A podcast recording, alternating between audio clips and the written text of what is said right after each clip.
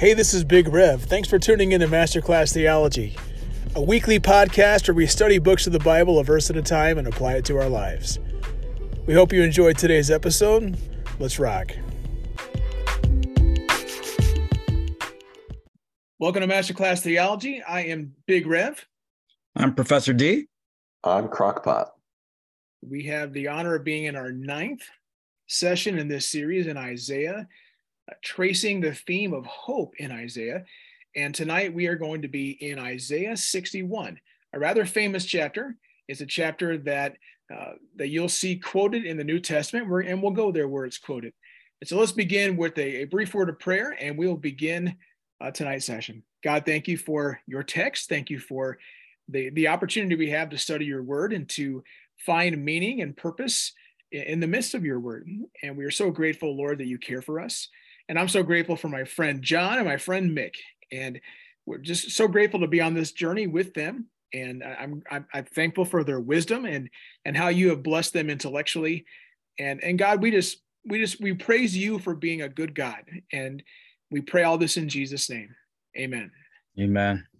All right. Like the last couple times, we we're going to do this interview style. And so, for those of you who are brand new to our podcast, and I invite you, this is session nine. So, it's you, you, if you're like me and you're kind of a completion person, you you might want to binge listen to all of our series. You can go back there in, in our episode list and check out sessions one to eight. Especially check out last week's, which was the majestic and amazing Isaiah 53. You don't want to miss that one. But we're going to Isaiah 61 tonight. So the way we're going to do this is I will read the text and uh, I'll send it to one of the guys here to explain the text, and then we'll ask some questions interview style. So let's begin in, in Isaiah 61, 1 to 4. The Spirit of the Lord God is upon me, because the Lord has anointed me to bring good news to the poor. He has sent me to bind up the brokenhearted, to proclaim liberty to the captives, and the opening of the prison for those who are bound, to proclaim the year of the Lord's favor and the day of vengeance of our God to comfort all who mourn, to grant to those who mourn in Zion, to give them a beautiful headdress instead of ashes, the oil of gladness instead of mourning, the garment of praise instead of a faint spirit, that they may be called oaks of righteousness, the planting of the Lord, that he may be glorified. They shall build up the ancient ruins. They shall raise up the former devastations. They shall repair the ruined cities, the devastations of many generations. So we'll toss this one to our friend the crockpot. John, verses one to four, please. All right. So last week we read a passage that was from a new perspective, that of the nation of Israel. Now, here we have yet another speaker, another perspective, and that is the perspective of the suffering servant about whom Israel was talking in Isaiah 53. The Messiah himself, right? The Hebrew word from which we get Messiah is the same word for anointed. Uh, the Lord has anointed me. Okay, so that's this this servant is speaking in this in this passage. And right here, the servant identifies himself as the Lord's anointed, the one in whom the Spirit of God rests. And here in these opening verses, he explains what he's going to do on behalf of Israel. So, verse one is a promise of his role as Redeemer and Deliverer. He's come to liberate a captive people, right? Obviously, that liberation and that captivity has um, a physical temporal reality as well as a greater spiritual reality with the captivity of sin and death which has overcome the spiritually wayward israel over these last centuries. Verse 2 announces the imminent justice and judgment of god that's on its way. Verse 3 he announces the coming replacement of israel's and particularly judah's suffering with a time of blessing and reward. And once that blessing and reward comes, there will there will no longer be grieving, but rejoicing, and these people will be elevated to an exalted status. and then we move into verse four, where he goes on to talk about the renovation of previously destroyed cities. In other words, all the damage done to Judah and Jerusalem by the prolonged conquest of Assyria and Babylon. You might remember from our earlier episodes, we talked about that in, de- in detail. All that one day will be reversed, and these destroyed places will be rebuilt at the word of the Messiah. Thanks, John, for uh, starting us off with that. So, my question to you, just really quick, is again going back to verse four, uh, where it states that they shall build up the ancient ruins and repair the ruined cities. And considering the the, the literal, physical, corporeal fulfillment of, of the events regarding Jesus' life, which came mm-hmm. to fruition in, in a most literal sense, would the more correct understanding of this be again physical, literal restoration of Israel as that earthly nation rather than as as the church as a as a sort of spiritual Israel as some people have taken it to be? Right. Yeah, it's a good question. I, I do think so. Um, I think that's what the context suggests. I think that's um, especially when we're talking about the, the rebuilding of these destroyed cities. Um, I think that is what makes the most sense in the context of the whole story of Isaiah and what's going on there historically. There's not really any evidence in these passages, that being chapters 60, 61, 62, that there's anyone other than Israel in view. They're the subject. The Messiah's work is on behalf of Israel to restore Israel, literally. Um, and that's what's explicitly given here. So I don't really see any reason to take it anywhere else. Right. Except no, for I, yeah except for the the obvious reason which is our our tendency as new covenant believers reading this and you know we know where we know where it's going to go in the new testament.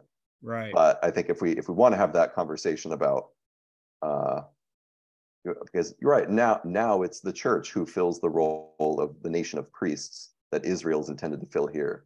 But how exactly the church is born out of israel and why and how god uses them to do this is a is a separate discussion. We have to look at later New Text, New Testament texts for answers to that. All right. Well, thanks. I, I think that was very helpful for me and our listeners. Hi, John. So my question is, I, I want to. I, I was reminded in my studies of this passage how Isaiah mentioned the oak tree uh, one other time. It was back in chapter one, so that would be in session one of our series. I believe we touched upon that verse, but he was calling he was calling the nation a place of evil and he called them they are an oak tree whose leaf withers and mm. so hmm. now he's giving them this great messianic promise they're going to be oaks of righteousness mm.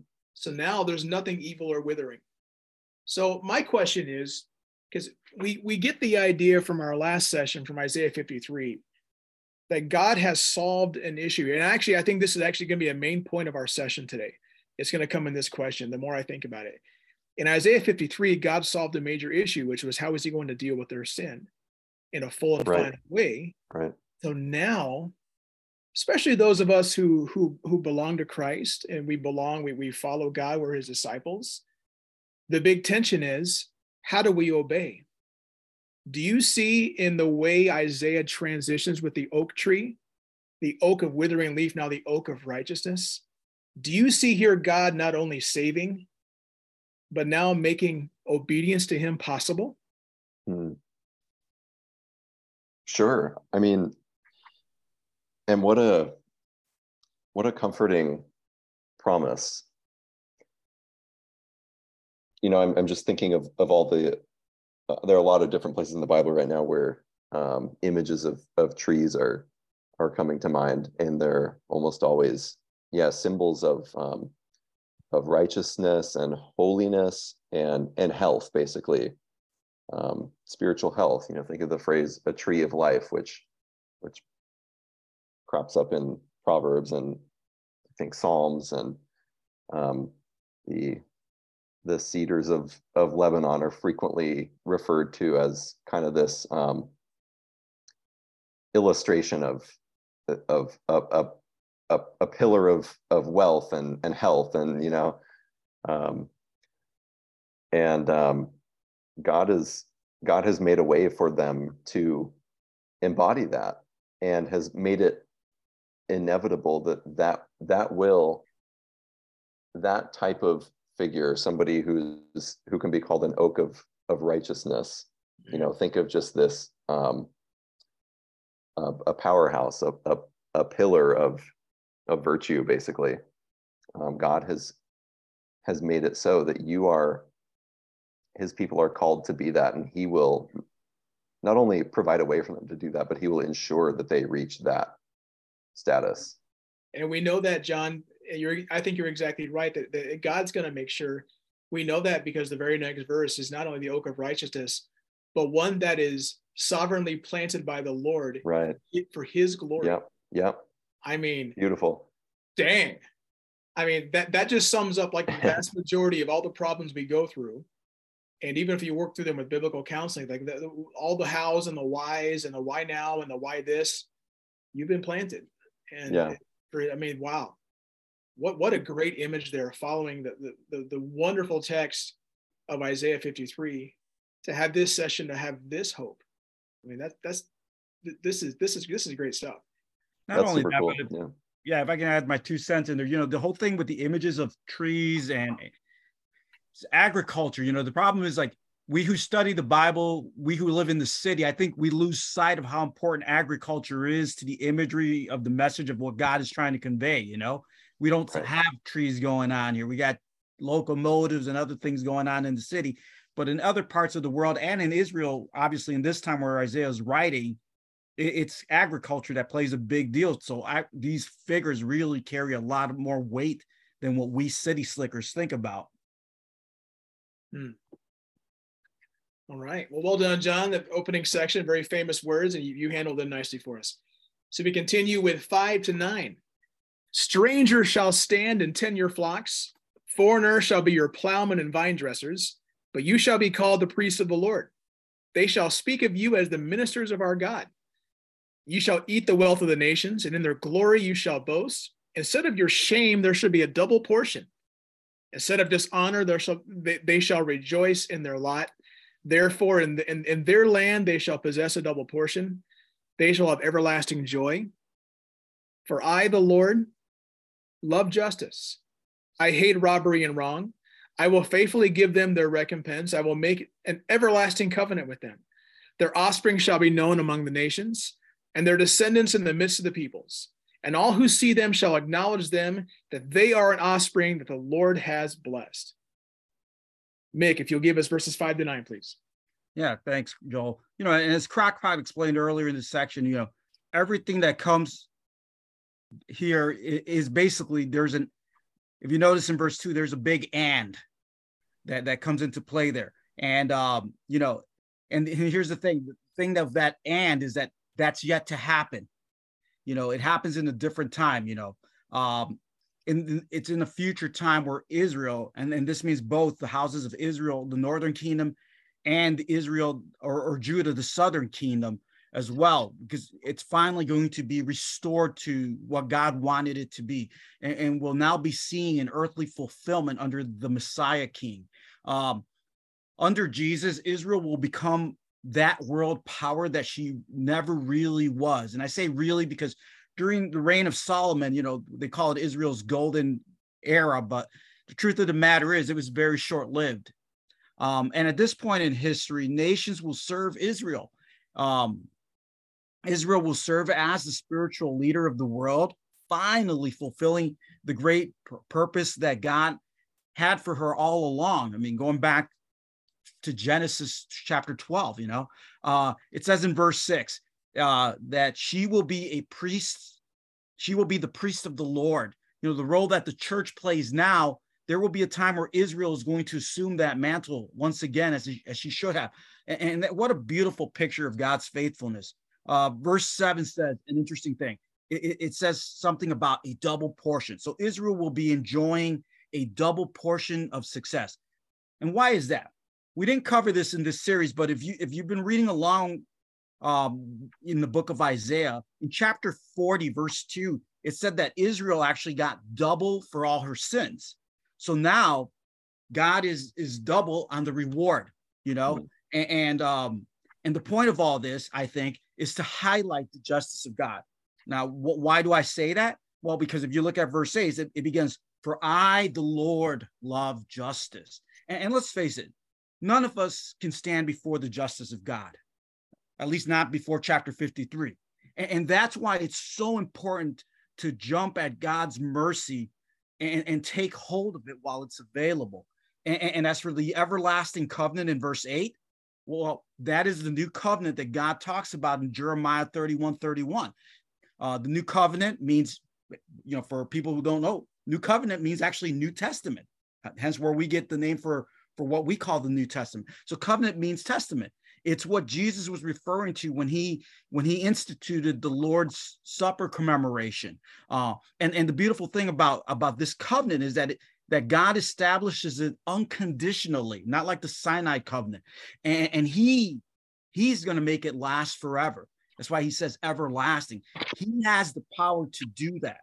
At this stage in history, with Jesus back and, in the world scene, um, the second time around, there, there will be no doubt about God and what the Bible teaches. It's going to be clear. Nobody, there's not going to be any question or doubt anymore about who God is, period. Why? Because Jesus the Messiah King is going to sit on, on the throne of Israel and, and, and he's going to be in Israel. And Israel is going to serve as his priest to the nations. And, and there will be no doubt about this to any of the nations of the world. It's going to be that obvious. Hmm. I'll take the first question with here, Mick. You know, the if if I was if I was a, an original reader of this text and I read the word double portion, and I was going to get a double portion, my first thought would be, "Ooh, I get to be a firstborn son." Yeah, yeah. I, I get to ha- I get to have a blessing of a firstborn son. Yeah. So I, I wonder I, if if as Isaiah begins to land the plane on his majestic book of prophecy, I wonder at this point if, if the main point is something along the lines of, you know, how, how is how is Israel one day going to be able to live like a firstborn son? And they're going to receive this message, this double portion. And so we kind of get the idea, Mick, I think from, from Isaiah 53, that God is now taking care of their past. Yeah. Their past failures are now paid for. Yes. By those wounds, by his wounds, we are healed. Okay. So now he's talking about the future moving forward. How do you see here, Mick, in terms of God's sovereignty? Does God make it possible by means of this, this new covenant, as you say?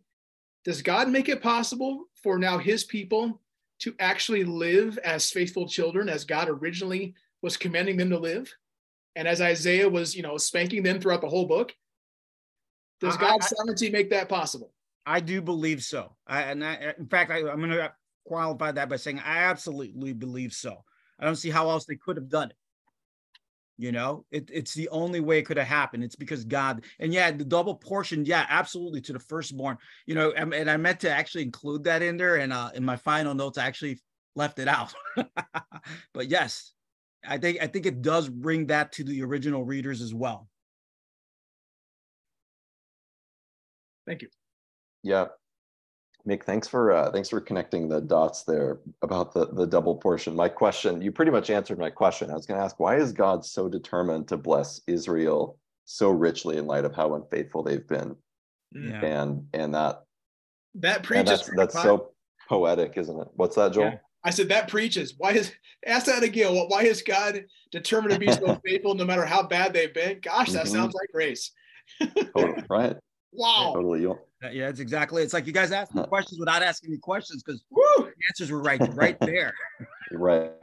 Better just ask it and just let it sit there and just let, oh, let your uh, absolutely be yeah. convicted by that thought. Man, so good. Really good stuff here, man. All right. Well, I, I realize I interrupted your question, but if, okay. All right. So we now go to uh, verses 10 and 11. And it says, I will greatly rejoice in the Lord. My soul shall exult in my God, for he has clothed me with the garments of salvation. He has covered me with a robe of righteousness, as a, as a bridegroom decks himself like a priest with a beautiful headdress, and as a bride adorns herself with her jewels. For as earth brings forth its sprouts, as a garden causes what is sown in it to sprout up, so the Lord God will cause righteousness and praise to sprout up before all the nations. Well, I'll briefly take this section, guys. This is this is if I if I can kind of weave a theme through Isaiah, another theme. I know we've been weaving the theme of hope, but this is just one more time where God's servant, the Messiah, is either proclaimed or at work And then the people respond in praise. We look back at chapter 11, and a shoot's going to come up from a stump, from a dead tree. There's going to be hope from that stump of Jesse. And it was a great messianic promise. So then in chapter 12, it's a wonderful Isaiah song of praise. You get chapter 42, where we, we, we hear about in the first part of 42, my servant, that my spirit's going to be upon him. And so chapter 42 ends with, sing a new song of praise to chapter 49. We get this idea of, of the servant once again, the Redeemer and his Holy One. So chapter 49 ends with, so sing for joy, heavens and earth. And in chapter 53, the very famous suffering servant passage. So then, chapter 54, sing praise, your maker is your husband. So now we have in chapter 61, here's the wondrous things that God is going to do. God has not only healed your past unfaithfulness, He's going to make your, He's going to make it like a wedding with you, where your wedding garments are going to be salvation and righteousness of all things. The two very things he has provided salvation from the wrath of God due to your sin, and now righteousness you get to move forward in. And so now we have a song of praise. So it's like a wedding party rejoicing. This theme of in Isaiah has been woven tightly and efficiently, and it comes to this wonderful close here in Isaiah 61 that's what I got for this little wedding vignette, guys. that's good, Joel. Um, I got a question for you. Um, I hope it's not too weird. We'll see. So, why why is it necessary for God to use a nation to bless and reveal Himself to nations, plural? In other words, why can't He just why can't He just directly bless and reach those nations Himself and cut out the middleman, as it were. Wouldn't that be more fair? A long time ago, my wife and I went up to we went up to Wisconsin, and we were we we we had purchased some kind of a timeshare package where you know it's you if you if you visit one if you visit their timeshares you get to go to a water park and like you know Noah's Ark or whatever one of the Wisconsin Dells parks. And then then but you have to as part of the package you have to go visit their their timeshares and they give you the whole spiel. And what do they do? They send you to a sample timeshare. And you go visit this model timeshare like okay this is the one you could buy. It'll look something like this blah blah blah.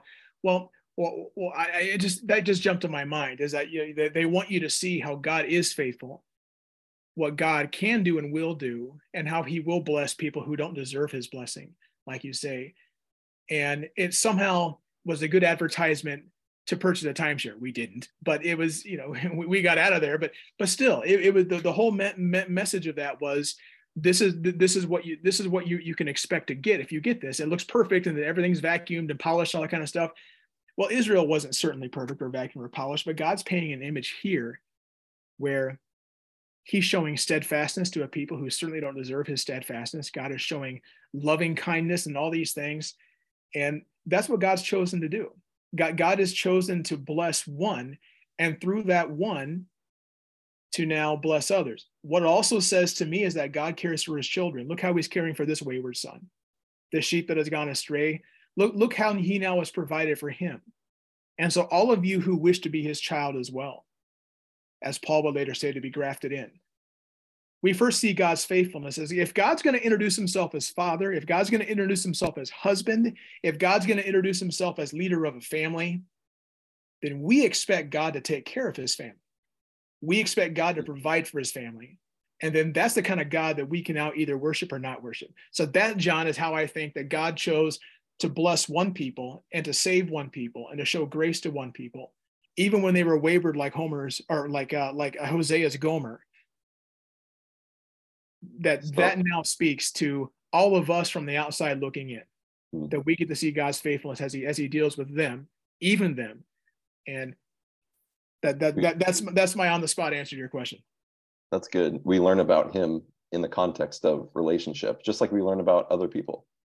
Exactly. You can't really and, and, and that's a, a fair response john because that's how god designed it if Yeah. God's going to call him my firstborn son or this is my son, whatever. Yeah. It's like if that if that's the the the if that's if that's the the, the milieu God's going to work in, mhm, if that's the paradigm he's going to use, then we expect him to flourish within that paradigm.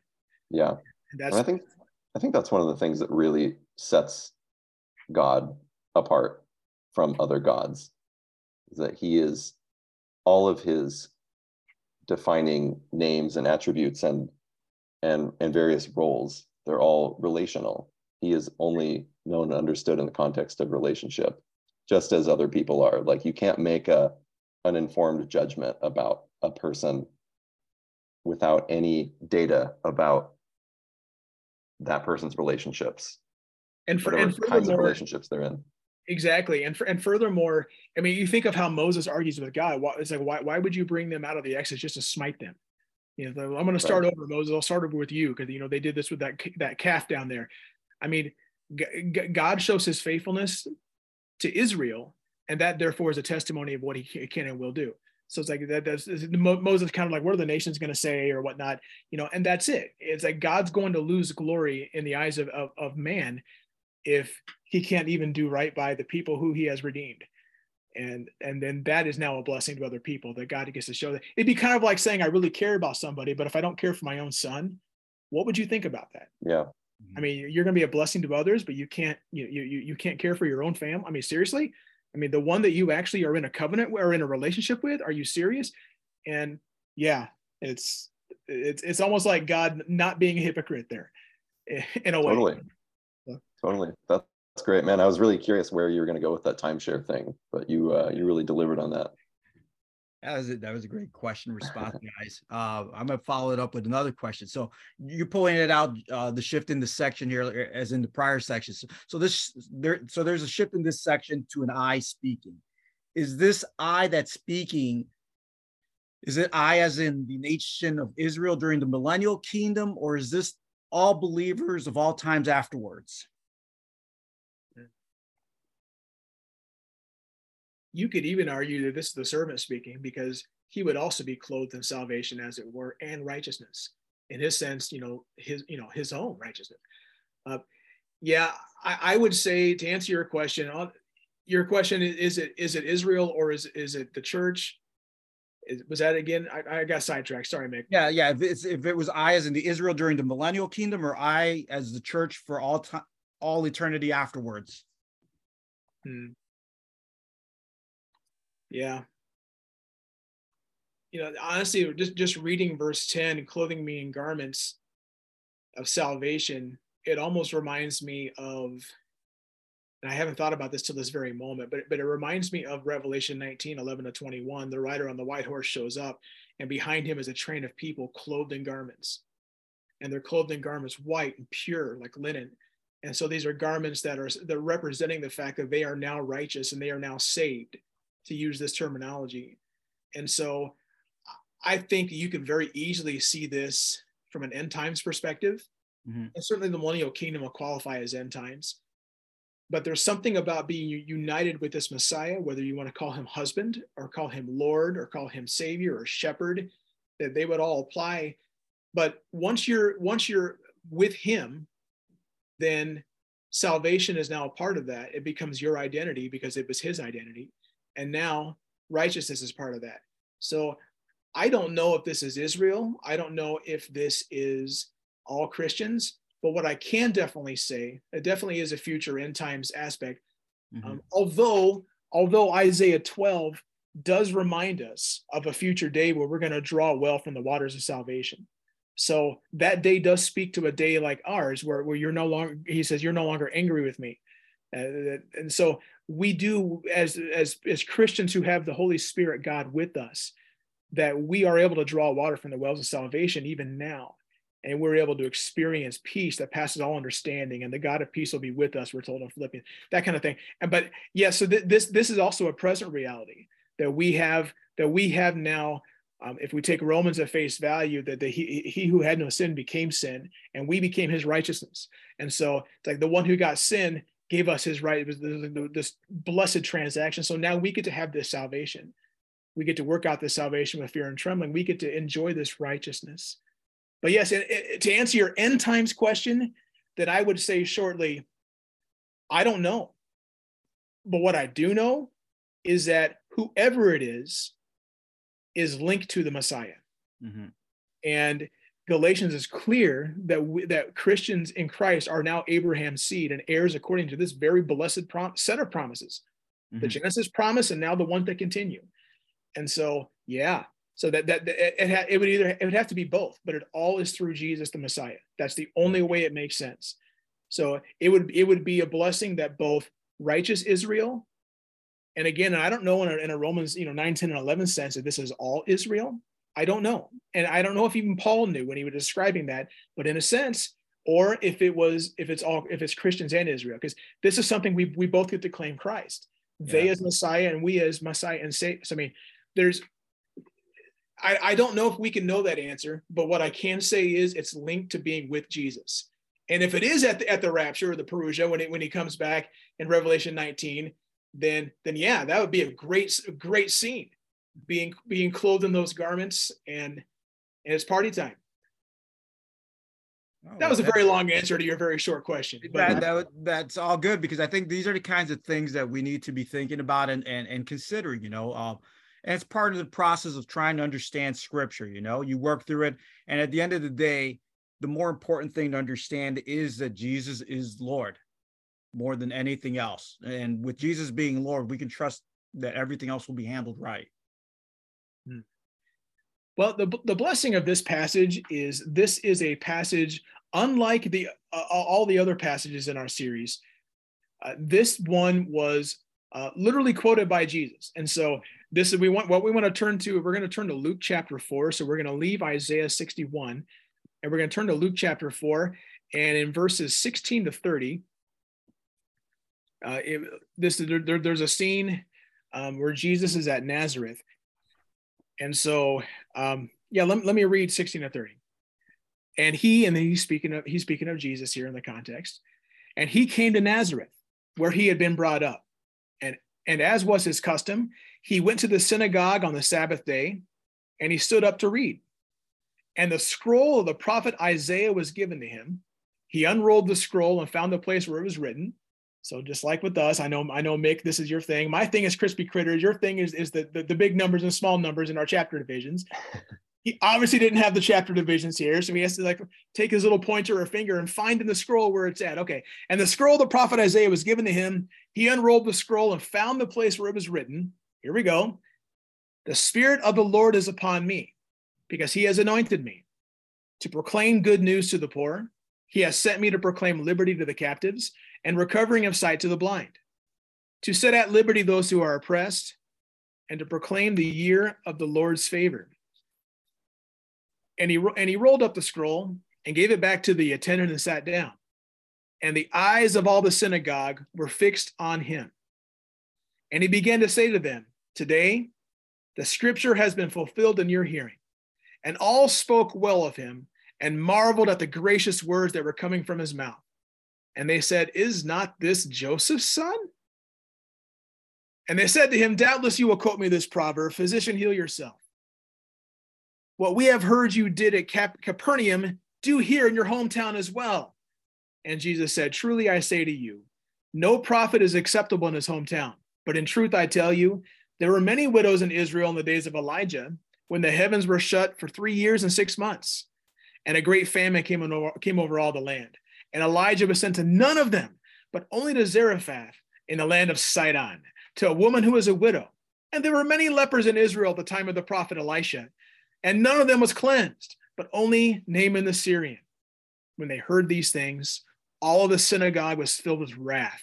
And they rose up and drove him out of the town and brought him to the brow of the hill on which their town was built, so they could throw him down the cliff. But passing through their midst, he went away. Well then.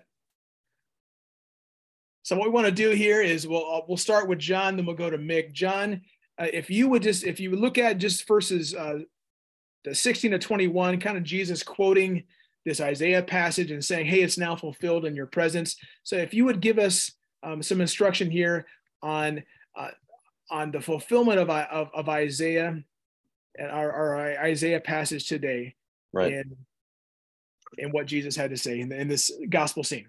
Sure.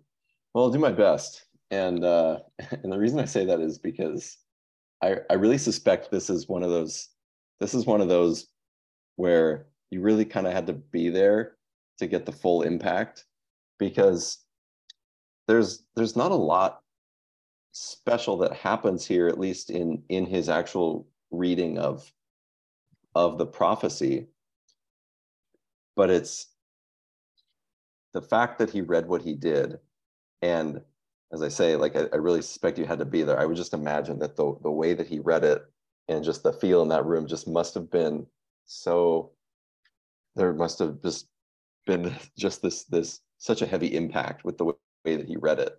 You know these are these are people who've no doubt attended synagogue their whole lives and they've heard this passage read by numerous rabbis probably and now this rabbi gets up and where every rabbi before has opened that scroll and has read the spirit of the lord is upon me because he has anointed me to proclaim good news to the poor. Now this rabbi is standing there saying the spirit of the lord is upon me because he has anointed me. No no. You don't understand. The spirit of the lord is upon me because he has anointed me. So i, I don't know I'm not saying Jesus was reading it like that, you know, it's a bit on the nose, but he's reading this in the first person. He is he is reading this with the full knowledge that this speaker is him. He is re- this is about him and he's the first person who's been able to read this where that's been the case. And I'm just trying to imagine what that would have been like for him to to make this it's a, a sort of statement, you know, and then to sit back down and to say with everybody's everybody's attention just just fixed on him for him to say today the scripture has been fulfilled in your hearing. And at, and at first it says all spoke well of him and marveled at the gracious words that were coming from his mouth. And then things start to go sour once he starts to once he starts to, to riff a little bit you know and start start making these connections to Elijah. Um, but this is the begin, the very beginning of Jesus's ministry. Okay, and it's really important to remember the style in which Jesus reveals himself as the Messiah. He doesn't make specific announcements or declarations. I am, I am the Messiah. I am, I'm the Christ. I'm the long-awaited one. You know, it's it's always shrouded in mystery because he wants people to understand on a deeper level who he is and what he's doing more than just being able to acknowledge okay this is who he said he is and so i'm gonna i'm gonna follow him. It's like he is a very specific method for making this revelation to people. So he is the fulfillment of this passage that we read in, in isaiah 61 and he's basically just just just stating that not stating i am the messiah but reading this passage and saying it has now been fulfilled. Specifically up through the the parts that he actually reads are fulfilled because there are other parts of these first four, four verses which will not be fulfilled until the second coming. The the day of the lord's vengeance specifically in verse 2 and so he stops just short of getting to that point because everything up to that point has now been fulfilled with his coming. Yeah, I, I like what you said there, John, because if if he was reading this from the scroll and it was a Hebrew scroll, in verse one, he would have said, because God has uh, the verb is masa. So it's like the the Mashiach for Messiah, but the, the, the verb form of it. So so he would be literally read he'd be literally reading, for the Lord God has Messiahed me. And we can imagine that, mm. as you mentioned, the original rabbis would have said, you know, come, we, we pray for the Messiah to come, you know, uh, come Messiah, come Messiah one day. Yeah. And Jesus doesn't give the standard answer there. He just says, it's me. It's or fulfilled. it's now fulfilled. Yeah. the right. Lord has Messiah in me. And yeah. what's interesting here is that um, whether it is in Isaiah 61 or Luke 4, John, do you, do you see all three members of the Trinity present? Oh man. Let me yeah, I do. I was I was wondering if you were going to ask me about this. Ruach Adonai Yahweh. Yep, the spirit of the Lord is upon me. That's an easy one. Um and then on who? the son is upon is upon the son yes the messiah right. the one who's right. god with us the one and and then and then to our to our earlier conversation what does son entail son entails father you can't have one without the other i mean that is that, that's a question for our jewish friends it's like well what do, what do they do with isaiah with mm. isaiah 61 1 i yeah. guess god just has a spirit but but yeah uh, from those of us who are from a trinitarian perspective it's kind of a cool moment Totally. And, and that moment's not shortchanged in Luke 4. So, so yeah, what a great moment for Jesus to say he's fulfilled. And, and that's not something that uh, they, they, they don't, they have an interesting response to. And so Mick, we wanted to ask you, you know, thank you, John, for helping us with the fulfillment there. And, and, and Mick, there's various responses to Jesus here as, as I read and, and verses 22 to 30 of Luke 4.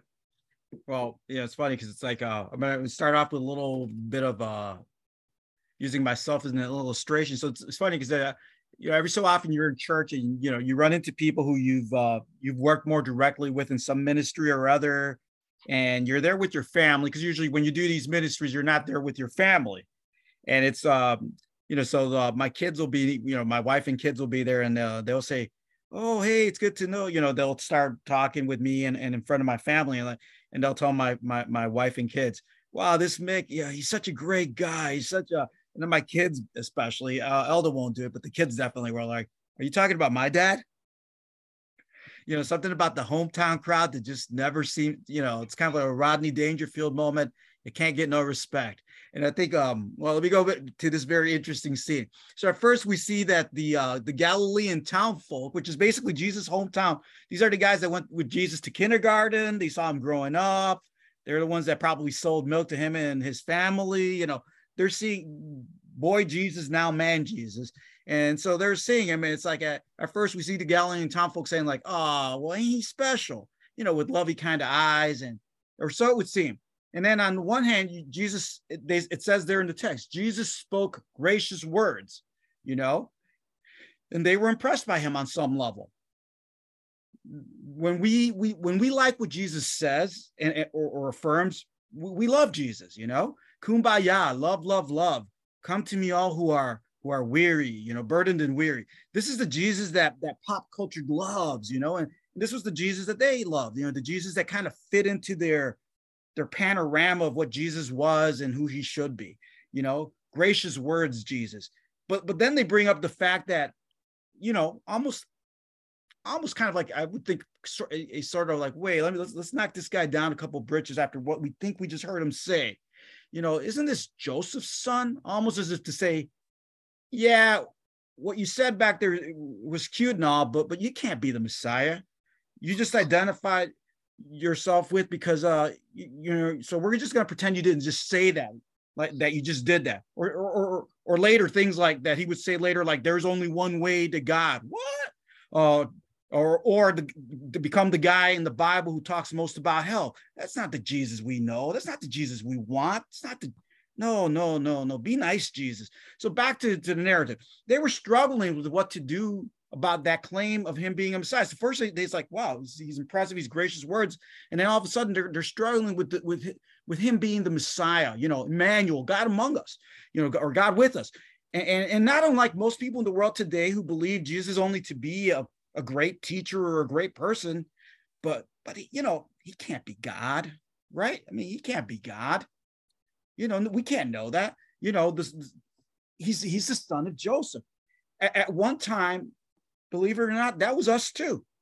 But but Jesus presses the matter, you know, and, and you know, and he presses it, and like Israel then, and he goes the same for us today as well.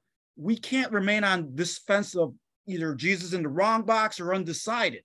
And ultimately, and, and I go to, to, to Philippians 2 9 through 11, no one's going to be able to deny the claim that he just made here, that he is the Messiah. Nobody's going to be able to deny that claim the town folk got angry with Jesus. And we see this happening right here in this story. They started off with him being a gracious word kind of guy. Then they get kind of dare I say it, I, can, I won't use that language, but they get really upset with him, just like people in the world do today. They, they tried to silence Jesus. And man, did they really try to silence Jesus. I mean, you talk about they, they wanted to throw him off a cliff. I mean, talk about the original hardcore permanent cancel. I mean, this is it, people. Thought it was a modern thing by our millennials. Nope, not by the modern day haters. This was a thing that the Israelites already had down to science. And, you know, and no, they we ain't got nothing on these people. I mean, again, they're trying to throw Jesus off a cliff. Think about that. And, and in light of that, it makes all the more sense why Jesus stopped before and the day of God's wrath or judgment. It makes a lot more sense now why he had to stop before he even got to that part. Because man, if God's judgment came upon them that moment, Joe, crispy critters. Indeed. You know, and so long as as long as Israel focused on the outward appearance, on posturing, instead of being honest that they were the the blind, the the poorer, you know, as Jesus would later develop even more so in, in, in the Beatitudes, you know, the poor in spirit, those the, the the people who are really down on their luck. Until you admit that, because that's what sin does, it really brings us down. But not everybody has enough sense to admit it. So you know, until we're, they were, they would be honest, they weren't ready for the day of God's vengeance because that would mean that they would be the first recipients of it. And, and Israel was not ready to receive her Messiah. And, and it's clear here, again, wanting to throw the Messiah off the cliff. You know, Israel rejected Jesus the first time around. If God's vengeance came then, then and there, again, all of them were going to fall under God's wrath. And according to John 3 17 and 18, you know, the verses immediately after John 3 16 that no one seems to like to read, it says that God's wrath is the starting point of all of us when we enter this life. And prior to trusting in Jesus, that, that is our starting point, which clearly they hadn't at that moment, and many people today still haven't. And like Israel, then, we all start off in the default setting of rejecting Jesus. That is, until the Holy Spirit reaches us with the gospel of the year of the Lord's favor. that that was nice, Mick. And something as you were talking about that, something stuck out to me about the two illustrations Jesus used, because he no sooner used those illustrations that, like you said, they were going to cancel him. They were going to, you know, finally cancel him, throw him off the cliff. He went to First Kings 17 and he brought up, uh, to your point, Mick, about you know Israel and his first coming. They they they they, they well, sh- shall we use Isaiah 53 language? Yeah. They despised and rejected him. Yep. And but guess who didn't reject? Yeah. A widow of Zarephath. Yeah, the Gentiles that were brought in into the conversation. Yeah. Amen. A Gentile woman who had no oil left, who just had a little handful of flour, and Elijah shows up and says, "Make me a loaf of bread." And then, oh, by the way, make something for yourself too. And she's looking at her her cupboard. She's like, I, "That's all I got." now me and my boy are going to starve. So she had to, to, to, to take stock of her situation, realize her helplessness, and respond with faith and absolute dependence upon God and God's messenger or Elijah. And she did. And then you look at Naaman, another hmm. Gentile who had no answer to his predicament. And he was told to go dip in the Jordan. This would be like in Second Kings 4 or 5, something like that. And he was told to dip in the Jordan River which made no sense at all. But he had to once again trust God, who wasn't even his God at that point, and trust God's servant. There's something about that kind of faith. Yeah. And now, and now tying it to, I guess we'll kind of close, we'll close this with hope here. Tying it to our text today is that God was going to give Israel that at, at long last they were going to be that light to the Gentiles. At long last they were going to fulfill Abraham's blessing to the to the goyim. At long last, they were going to be that blessing to the nations. They were going to be the true firstborn son of God. But it was going to be through the Messiah. So now Jesus says, I am he. And now I'm, I'm calling upon you to respond in faith, just like the two Gentiles did. Because it's almost like Jesus is giving a spoiler alert. There's going to be Gentiles who are going to. Wait, did you say almost? It's not almost, Joe. It is He's not making it clear. And so that gives us our hope. It's not a greater hope than last session. Last session had the greatest hope that Uh, the, the hope that, that that Isaiah talked about that though your sins would be like scarlet, they'll be as white as snow. That by his wounds we are healed, there's a will of God to crush him, and he was crushed for our iniquities. So now we are considered righteous before God. And there's there's no greater hope than that. But this goes right along with it. It's almost like the greatest commandment and then one like unto it. Here it is. There's now a hope our sin has been paid for. And now we have the hope of being able to march forward as children of God. Because we are with the Messiah, he has now made it possible for us to live salvation and live righteousness. We now can live obediently, whereas before we were all stuck on our own paths we were that sheep going astray, each of us to our own way. We will never, ever on our own be able to do this. But God, and God enables this. God enables our salvation. God enables us to live righteously. On our own, we never will. But God. And that's a wonderful blessing of hope we have as Christians. All those who turn to Jesus as Messiah, who turn to him as Savior, who acknowledge him as Lord and trust him explicitly that's a blessing we have. We not only have forgiveness of sins as the Lord has laid upon him our iniquity, but we also are clothed in righteousness and salvation. We now can be oaks of that righteousness, planted by God for his glory. Wow. That's a meaning of life moment right there, my friends. Hmm. This has been Masterclass Theology, session nine of 10 from Isaiah 61 and Luke 4. As always, I'm Big Rev. And I'm still Professor D.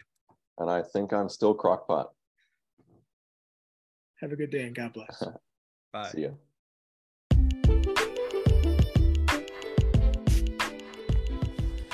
This has been Masterclass Theology. I pray you've been challenged and encouraged during today's episode, and I hope you'll continue to join us as we journey through the Bible. God bless.